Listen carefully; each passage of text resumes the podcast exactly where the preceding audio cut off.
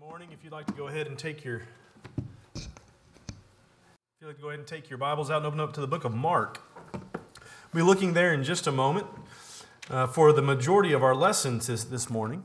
Mark chapter 2. While you're taking your time to turn there, just want to again extend the welcome that Alan already extended. Uh, it is such a pleasure for all of us to be here. I am so lifted up every time I'm here. I, I love the, uh, to, to, to, be here with you all, but especially, I, I got to say, and maybe it's a little selfish, but I love that I get to teach the class downstairs right now. I'm teaching Easton and Hayden and, and Grace's class, and I think I am learning probably just as much as they are, if not more. Uh, that has just been such a benefit to me. Uh, and for, for those of you that maybe were thinking about that, uh, been maybe on the edge, don't be. It is very worth, worthwhile your time to spend time down there with them. There was one more announcement that I uh, was made aware to me after services began. Uh, Alexa is sick this morning as well as the reason for Aaron, uh, excuse me, Aaron and uh, Ann not being here. So please keep Alexa in your prayers. Um, in the book of Mark, one thing that we've seen already as we've studied this book is that the, Mark just really jumps right in to the study of, of Jesus and his life. He doesn't spend a great deal of time uh, with his backstory in the way that Matthew and Luke do. He gets right into the ministry of Jesus, the work of Jesus, and, and if we could describe that work in one way, we might describe it as eye catching. He has been doing many things already in the book. He has healed the sick. He has healed those that were lame or blind or injured. He has cast out demons. He's doing things that should get people's attention. In fact, it did in Mark chapter 1, verse 27. They were amazed. They were amazed so that they debated among themselves, saying, What is this, a new teaching with authority? He commands even the unclean spirits, and they obey him. So news is spreading about him. People are seeing what he's doing. And as we go on, we're going to find him do other things as well. He raises the dead, he raises Lazarus, and he's going from place to place, performing these miracles that are confirming the new teaching that they noticed there. This word that he is preaching, the good news about him, about what he had come to do for the world. But not all of the attention that he was receiving would be what we would consider good attention. You know, the, the old uh, idea that there's no such thing as bad publicity. Well, he was getting some, some attention, some note, notice from people, and it was not uh, in, a, in a very positive light. He received attention from the religious leaders that began to examine everything he did. Everything he, he, he said, everything that he, he did was under their sharp examination. It led to many confrontations. They were very unnerved, as we talked about last Sunday, with him eating with and being seen with sinners, with the tax collectors and, and harlots. Uh, they, they had a, a problem with that, and they grumbled and complained about that. They also had an issue whenever he cl- uh, claimed to forgive sins, as in the case with the paralytic man. But in Mark chapter 2, verses 18 through 22, we see that they shift their eyes off of him for a moment and onto those that were following him, to his disciples. And they raise a complaint about him, about their neglecting something that had become very central to the Jewish religion, and that was fasting. They had questions regarding fasting uh, and, and that of the, his disciples who were not involved with that the way others were. And so they wanted to know, ask Jesus, why is this the case? So let's read that together. In verse 18, John's disciples and the Pharisees were fasting, and they came and said to him, Why do John's disciples and the disciples of the Pharisees fast, but your disciples do not fast? And Jesus said to them, While the bridegroom is with them, the attendants of the bridegroom cannot fast, can they? So long as they have the bridegroom with them, they cannot fast, but the day will come when the bridegroom is taken away from them, and then they will fast in that day. No one sews a patch of unshrunk cloth on an old garment. Otherwise, the patch pulls away from it, and the new from the old, and the worse tear results. No one puts new wine into old wineskins. Otherwise, the new wine, uh, otherwise the wine will burst the skins, and the wine is lost, and the skins as well. But one puts new wine into fresh wineskins. So, in this narrative that we have here, we, we see uh, some questions that are being brought up. We see this examination of Jesus uh, that he was becoming accustomed to. They were constantly coming and bringing him these questions, oftentimes accusatory questions. And they come and they want to know, why don't your disciples fast like the disciples of the other Jews? But in, re, in reality, we could probably say that they're really asking, why don't you fast like the Jews? Why don't your disciples fast like all of the Jews fasted? Because at this point, while both the disciples and John are, are described here in the disciples of the Pharisees, this is a very Jewish tradition. This is very centric to their lives and their religion. And the reason being was because, or the reason being that this was a very common practice is because the old law commanded, in some regards, the idea of fasting. Turn over to Leviticus chapter 23 with me. Leviticus 23. And we'll start reading in verse 26. It says, The Lord spoke to Moses, saying, On exactly the tenth day of this seventh month, is the Day of Atonement. It shall be a holy convocation for you, and you shall humble your souls and present an offering by fire to the Lord. You shall not do any works on this same day, for it is a day of atonement, to make atonement on your behalf before the Lord your God. If there is any person who will not humble himself on this same day, he shall be cut off from his people. As for any person who does any work on this same day, that person I will destroy from among his people. You shall do no work at all. It is to be a perpetual statute throughout your generation and all your dwelling places. It is to be a Sabbath of complete rest to you, and you shall humble your souls on the ninth of the month at evening. From evening until evening, you shall keep your Sabbath. Now, over and over again, we heard the same phrase in this, in this passage that you will humble your souls. Maybe your translations say something about afflicting your souls, or some translations maybe just come right out and say that you are to deny yourself. We're going to speak more about that in a minute. We're going to speak more about what those words mean. But going back to this, this is the only time that we find a commandment from God that says you are to keep a fast. And I know it didn't use those words, and I, as I said, we'll get into that in just a second. But prior to this, we don't see examples of fasting. We don't see commandments for fasting. But after this, after this, it becomes a whole different story. After this, we find Jews fasting for varying reasons, for varying lengths, and in varying degrees of abstinence. Some fasted for the sick. You might remember David. After having a child with Bathsheba, and which resulted in, in the murder of her, of her husband Uriah, David finds out that the child is sick, and he fasts and he prays uh, for, the whole time that the child is sick. And once the child dies, remember, he gets up and he clothes himself and he, and he takes food. Uh, there are other examples of people fasting in the Old Testament. Moses, Moses, after receiving the Ten Commandments, he comes down from Mount Sinai to find the, the children of Israel have created a golden calf. So quickly they had turned from the God who had brought them out of Egypt, the God that had brought them to where they were, and said, Now we are going to create an image and we will serve that image. And he, he was heartbroken and he was angry and he destroyed the tablets. And and then he fasted and he prayed. In fact, as we'll find in a moment, he, he fasted and prayed for a, a great length of time in that case. Fasts, uh, speaking of time, sometimes only lasted a day. Oftentimes, in the Jewish idea of a day, that was sunrise to sunset. So we're talking about maybe 16, 18 hours at most. But there are other fasts, like as I just spoke of of Moses, that went for great periods of time. Moses, in fact, is one of three fasts that lasted 40 days and 40 nights. And the other two would have been Elijah and Jesus in the wilderness. And then there was other times fasts that include abstaining from just food. They would maybe have no food throughout the day, but they would take water, they would take drink, and when the sun set, they would take food and, re- and restore their nourishment. But other ones, again, like Moses, had no food, no water. And that tells me that Moses and Elijah, they were, they were probably divinely supported in that 40 days and 40 nights without food and water. But what we see in this example is that there was varying different degrees and reasons that they went in and they would have a fast.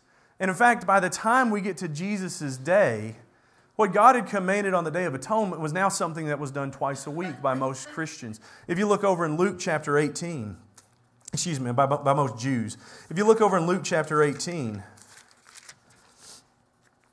and in verse 12, the, well, actually, we'll start in verse 9. This is the, the, the Pharisee and the publican, the Pharisee and the tax collector, as they go into the temple to pray. Uh, and we see in this parable Jesus describing the attitudes of them. And he describes first the Pharisee. In verse 10 says, The man went up into the temple to pray, one a Pharisee and the other a tax collector. The Pharisee stood and was praying this to himself God, I thank you that I am not like the other people swindlers, unjust, adulterers, even like this tax collector. I fast twice a week. I pay tithes of all that I get. You, you see how this had become for them a status of spirituality. Not only was it commonplace, it was now ceremonial, it was now ritualistic, it was now something that they did to, to stand out from amongst all the other ones around, all the people around them to say, Look how, how holy I am. Look at how spiritual I am. And even Jewish writings record some of this as well. It was very common. So that brings us back to our question then why, why don't Jesus' disciples fast? Why aren't they fasting like the disciples of John and the disciples of the Pharisees? In fact, why aren't they fasting like the Jews in general? Well, Jesus responds regarding this, and he gives two illustrations. His first answer in verses 19 through 20, again, we'll read that. He says, While the bridegroom is with them, the attendants of the bridegroom cannot fast, can they? So long as they have the bridegroom with them, they cannot fast, but the days will come when the bridegroom is taken away from them, and then they will fast in that day. So he says, the friends of the groom, when the groom comes in, they're not fasting. They're with him and they're feasting. They're, they're enjoying this time. In fact, they're probably working hard, preparing for what is to come. But when the bridegroom leaves, that's when they fast. So that's his first answer to them. His second answer in verse 21 and 22 No one sews a patch of unshrunk cloth on an old garment. Otherwise, the patch pulls away from it, the new from the old, and a worse tear results. No one puts new wine into old wineskins, otherwise, the wine will burst the skins, and the wine is lost, and the skins as well. But one puts new wine into fresh wineskins. So he uses this very, um, very applicable illustration here, something they would have certainly understood. If you've got, if you've got some clothes and, and it's a, an old garment that gets a tear and you put a new patch on it, well, as that patch begins to shrink, it's going to destroy the, the old garment. It's going to make that tear even worse. And if you have new wine and you pour that into your old wineskins, their old wineskins were oftentimes made out of organic materials. And so if you pour that new wine into this old wineskin, it's going to destroy that wineskin. It's going to burst and you're going to lose all your wine and, and it's all ruined. So he says these are the two examples, the two answers that he gives for them. And in an explanation of what he is saying, is therefore, because he gave two answers, it's twofold. First, he says, It's inappropriate for my disciples to fast while I am with him. While I am there, it makes no sense for them to fast. I am the bridegroom. Why would the, the, the, friends of the bridegroom be fasting at a time when he was with them? The purpose of fasting can be seen very well in Leviticus 23, verse 32. That's that verse I said we would go back to. When he tells them that they are to humble themselves in the New American Standard. It says, uh, It is to be a Sabbath of complete rest to you, and you shall humble your souls on the ninth of the month at, at evening. So, what, your, what, what New American Standard says is humbling, other translations say afflicting, other translations say denying. The purpose behind there, if we were doing a thought for thought translation, that makes very sense to say that this afflicting of the soul is for the purpose of humbling the soul.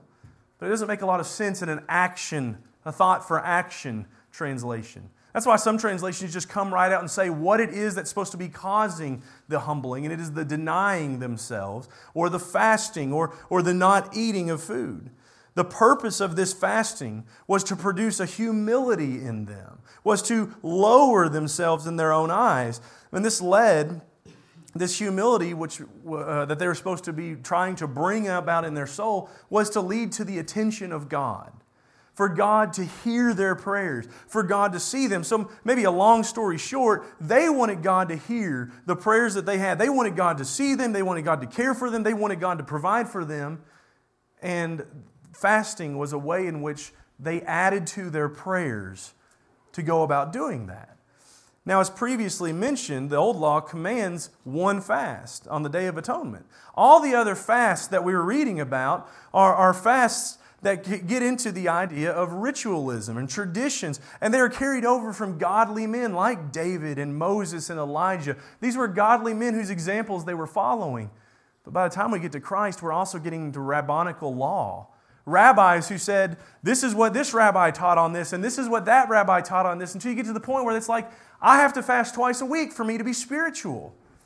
And we can see how that shifts away from what was originally written. Like much of the law of the Jews by the time Christ came. and the Sermon on the Mount, he spoke often, You have heard it said. But this is what, it, what I really wanted you to know. You have heard it said that you, that you shall love your neighbor and hate your enemy. But, and he would go into what God originally wanted for them. And this is very much a similar thing. They had heard it said over and over again what fasting was, and Jesus was saying, that's not what fasting is. and so, one, his explanation to them about why they don't fast is why would they fast whenever I'm here with them? But number two, why would they fast in accordance to the way that you all think fasting should go when that does not sync up with the teaching that I am bringing? It is not going to mesh with that. Ritualistic fasting would be out of sync with this new doctrine that verse 27, Mark chapter 1 talks about. What is this? A new teaching with authority. They recognize he is coming and he's teaching something that is different, and he's think, teaching as if he has the authority to do that, and he did have the authority to do that. And he's saying what you all are holding fast to and fasting doesn't match up with what I'm teaching. Their thoughts revolved around traditions at best, and Jesus had the authority and exercised that authority to do more than just create new traditions. He was fulfilling the old law, he was fulfilling the purpose of the old law and ushering in a new covenant. So the traditions of Judaism, they would be incompatible with a religion of Jesus. And this is what he's driving at whenever they ask him this question. So was then Jesus saying, we might need to step back and say, well, then, okay, if that's the case, was Jesus saying that fasting is incompatible with the new covenant? Fasting has no place at all in the new covenant? Let's take some observations from this text and from other texts that, that support it and see what we can learn about what Jesus desired in the regards of fasting. Number one, in Mark chapter 2, verse 20, his, he indicates his disciples will fast. Verse 20, he says, The day will come when the bridegroom is taken away from them. Then they will fast in that day. In Jesus' ministry on earth, uh, what was over, he was saying there's going to be a time when fasting is appropriate, when fasting makes sense. But it doesn't make sense when God is with them, when, when I am with them. Remember, part of the purpose was to get God's attention. I'm here with you on the earth doesn't make sense for fasting at this time, but there will be a time when my ministry is over, when I have left, and fasting will make sense. So we can conclude Jesus doesn't rule out fasting altogether. Mark chapter 2, verse 20, we can understand that. He doesn't completely throw fasting out as if it has no purpose.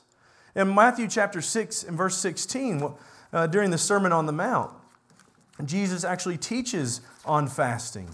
In Matthew 6, verse 16, he speaks about a way that, of fasting that is pleasing to God. Whenever you fast, starting in verse 16, whenever you fast, do not put on a gloomy face as the hypocrites do, for they neglect their appearance so that they will be noticed by men when they are fasting. Truly, I say to you, they have their reward in full.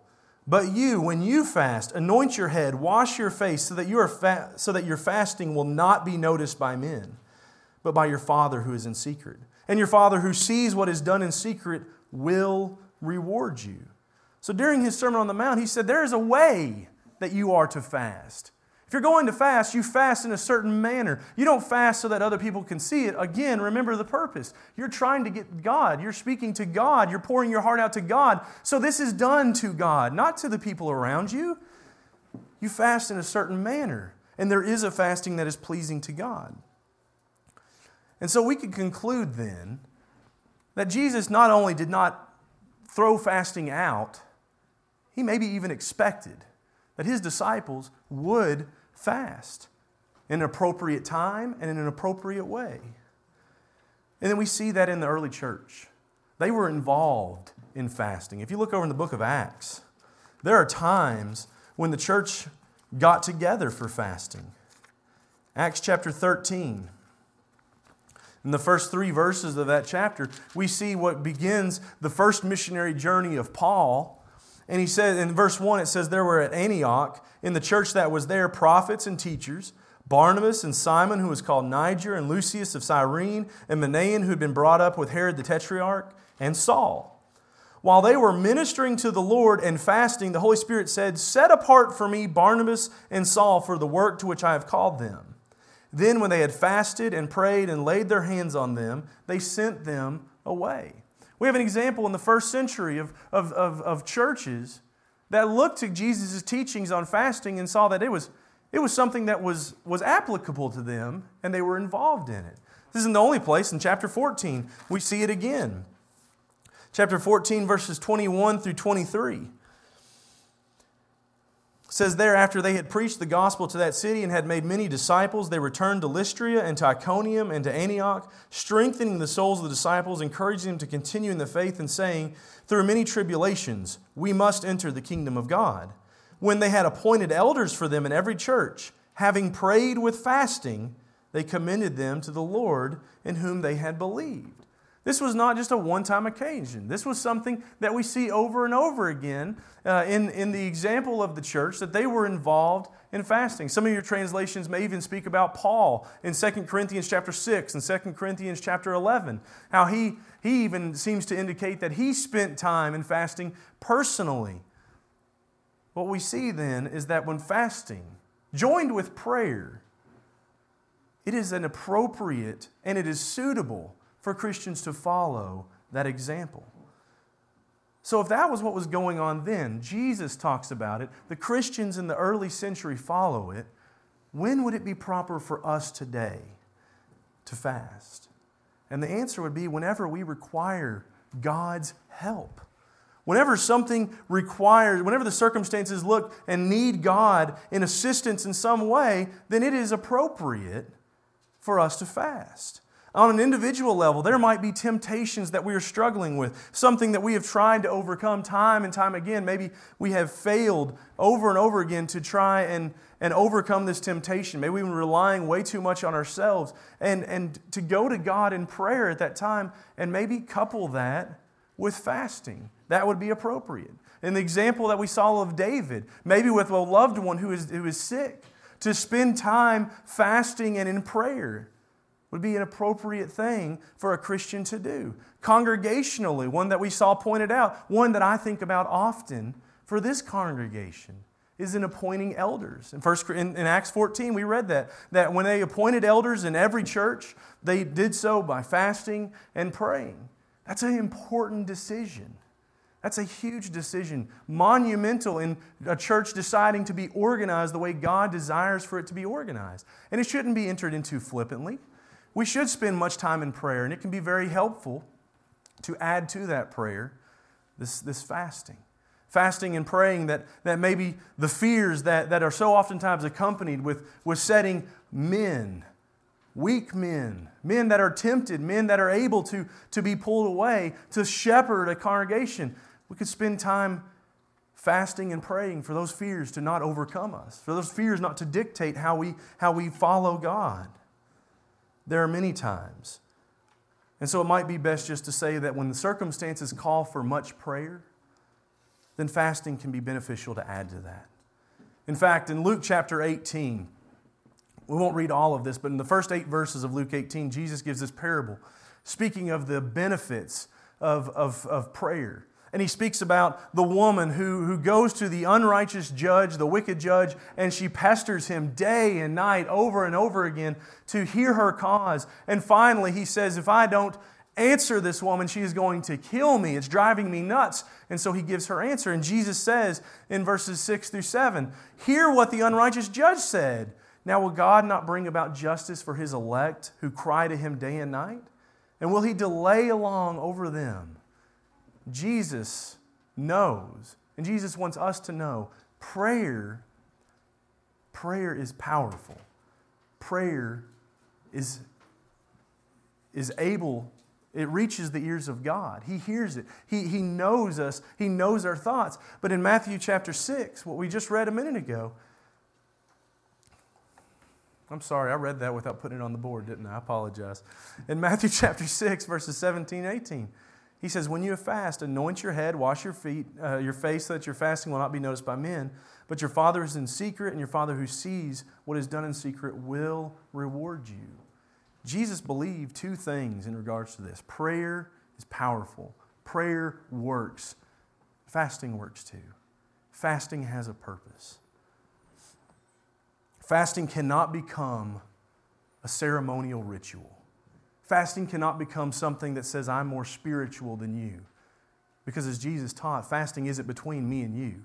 Fasting is between me and God, between you and God. But for the appropriate occasion, fasting can be a great help.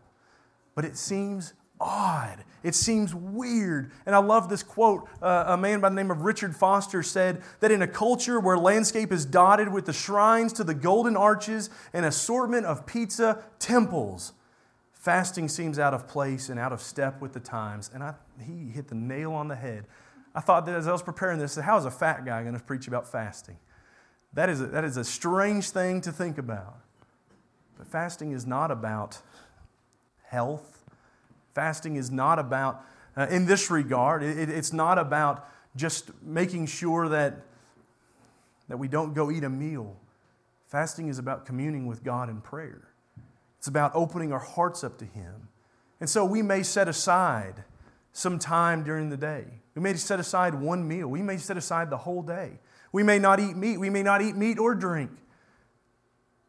But fasting is a time in which we set something aside so we can say, I'm not going to spend that time in that. I'm going to spend that time in prayer. It's not about just not eating, it's about praying. It's about communing with God to bring Him the, the, the, cares and the concerns and the thanksgivings of our hearts and to unload those at His feet. Views about fasting usually go to two extremes. Some view fasting as so inconsequential that it, it needs no reason to be brought up. We won't talk about it, we won't think about it, while others go to the other extreme and bind it like it's a matter of faith, such as baptism. But I hope that from this, this very brief study, that we have observed there is a place of fasting, but its place is not as a, as a, it's not a place of, of faith. It's not something that is ritualistic that makes us more or less faithful.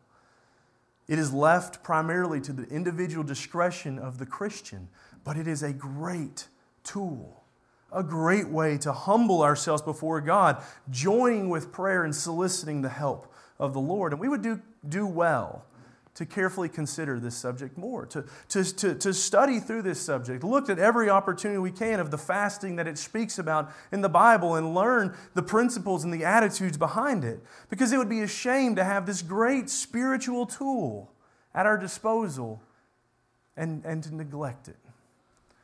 I want you to think about that for a moment. God loved us enough to give his only begotten son. John 3:16. He loved us so much to give the life of his son for us. That should be the end of that story.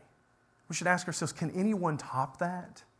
Can anyone top the creator of the world, the, the, the, God over everything, who says, I will give my son for people that rebel against me, for a people who hate me, for a people who, won't, who haven't followed me? The immediate answer to that question is no, you can't top that. And God says, I can. I'll give you more. I gave you my son. I give you tools as well. Because God wants to have a relationship with us. God wants to spend eternity with us. And that makes no sense to me. When I look at myself, why would God want to spend any time with me? And yet He has paid so much for my soul and given so much so that we can be with Him forever. And tools such as fasting, tools such as the, the, the, the the, the fruits of the Spirit that He gives us to try and increase in, the, the, the Word of God that is our, our defense against Satan. He provides us so much. And yet, so oftentimes we neglect those things that He provides us. In our class this morning, I want to close on this note. In our class this morning, we spoke about Elijah and the ravens that fed him.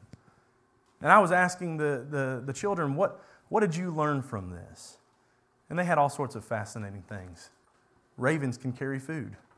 I hadn't really thought about that. That was not one I expected to hear.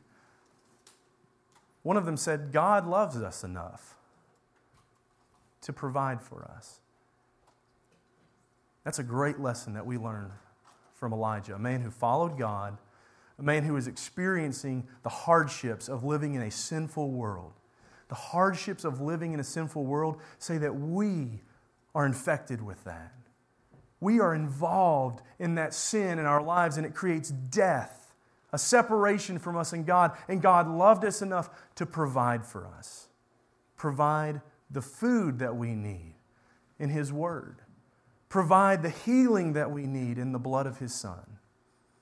He sends Him to earth to die, and in His death and in His life, He calls us to be like Him. Maybe that's a thought that we haven't really given a lot of thought to. He calls us to join him in death. In Colossians chapter 3, he speaks to Christians in that day and says, You died with him and were risen up. In Colossians chapter 2, just prior to that, he speaks to them how when they died with the immersion into the blood of Christ, that the sins, like a surgery, was removed from their lives. That's still, a, it was available then, it's still available today. If we will follow after Him, if we will turn from this desire to be our own man and to make our own decisions and to follow after Christ, to let Him be the Lord and the King of our lives, it's called repentance. And to confess that we believe He is the Son of God, to be buried, immersed. We oftentimes call it baptism to be buried completely in water for the forgiveness of our sins. He is just and He is faithful to do that. And we want to help you. I want to help you do that today. So if you've been thinking about those things, don't delay any longer. Come forward right now as we stand and as we sing.